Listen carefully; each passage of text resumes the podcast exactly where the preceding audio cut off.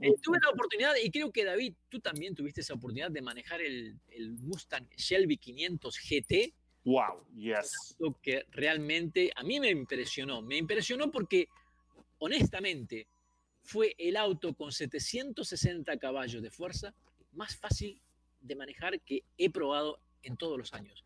Lo Algo así te quería preguntar después. Sí, lo que ha hecho realmente eh, Ford con este auto me parece, no sé, es, increíble. Eh, eh, les, revuelvo a repetir. Ups, perdón. A ver, a ver si les puedo. Ahí está, ahí está, ahí está, ahí está, ahí está, ahí está.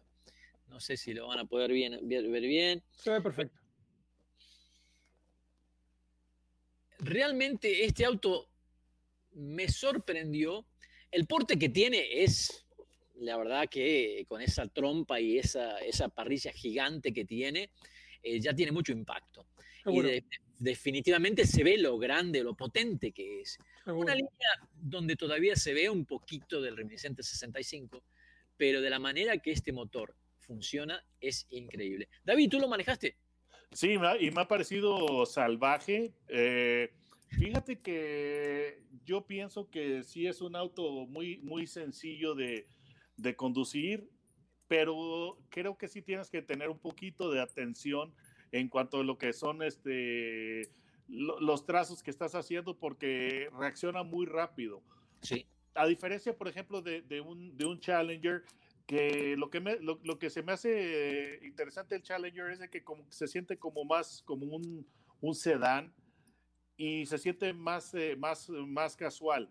Entonces, eh, este auto yo pienso que es, es, muy bueno, pero tienes que estar muy consciente de, de, todo lo que estás haciendo porque si no planeas, eh, si, no, si no planeas bien tus movimientos, sí puede, sí puede darte pues una sorpresa, ¿no? Entonces, pero es, también algo que sucede cuando tienes tanta potencia.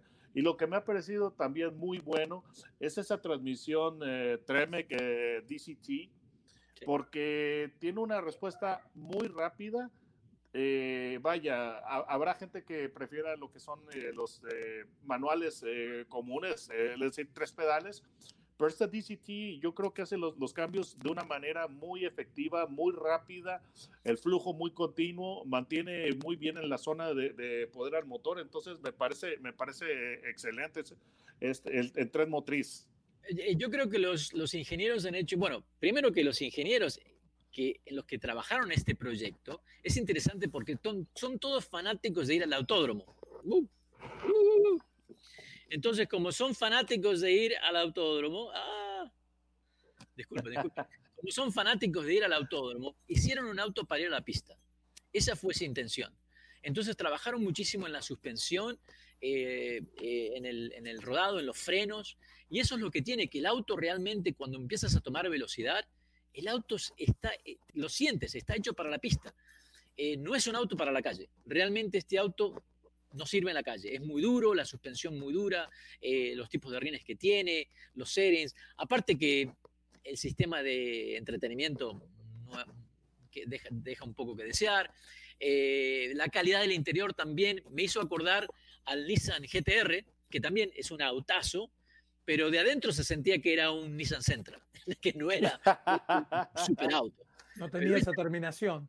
Claro, claro, claro. Pero claro, en, qué nivel, dónde pueden este, abaratar los costos. Y yo creo que la intención era con este motor, con un supercargador, 760 eh, caballos, esa, esa Tremec de doble embrague en la transmisión, eh, y dobla espectacular. Yo me sentí muy, pero muy, muy cómodo en el autódromo y, me dejó sorprendido porque yo pensé, bueno, 760 caballos, a lo que vamos con, si lo comparamos con el Hellcat o si lo comparamos con algún Camaro tienen mucha potencia. El Hellcat me parece espectacular cómo acelera el ruido, pero no es un auto para ir autódromo. No, no está preciso, definitivamente.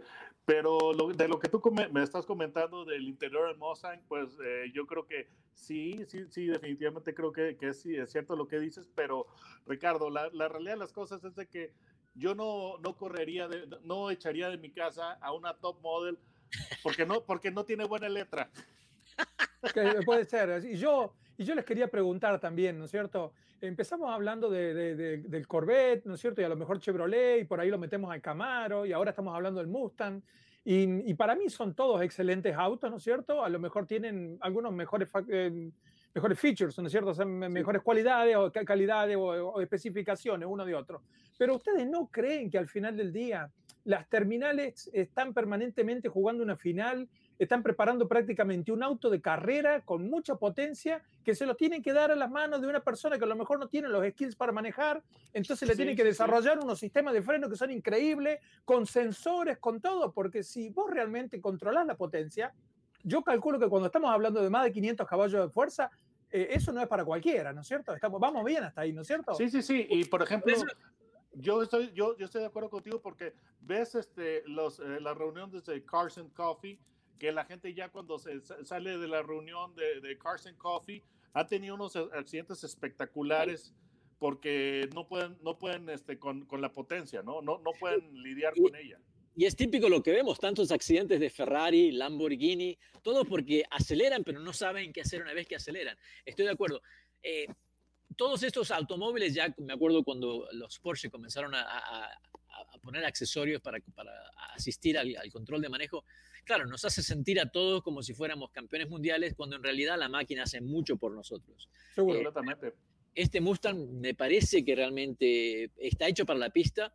Eh, creo que va a aguantar muchas palizas que se le den a este vehículo.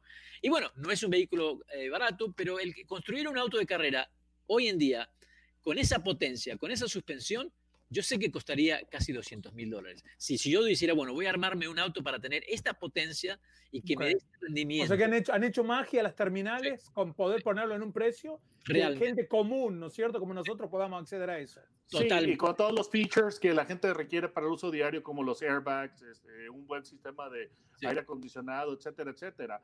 Pero yo estoy de acuerdo en que posiblemente sí sea un, un auto extremo para, para la calle, pero hay un pequeño detalle muy interesante de los autos deportivos y es el bragging rights. Entonces, tú estás, tú estás en, tu automóvil eh, súper deportivo, pero simplemente, o sea, con que, aunque no lo manejes o no lo conduzcas muy rápido, toda la gente te está viendo y te conviertes en el alfa, eh, en el alfa male de, ese, de, ese grupo de automovilistas en ese instante. Entonces, posiblemente sí sean un tanto rudos, un tanto duros eh, en, tráfico diario, pero lo que es la actitud y bragging rights. Totalmente. It's about looking right, you know? Totalmente, totalmente. Por eso que hacen autos para mí. Soy feo, pero eh, con un Mustang de 700, 800 caballos, eh, estoy el próximo ídolo. Ricardo, estamos aquí en Garage Latino. Ya regresamos.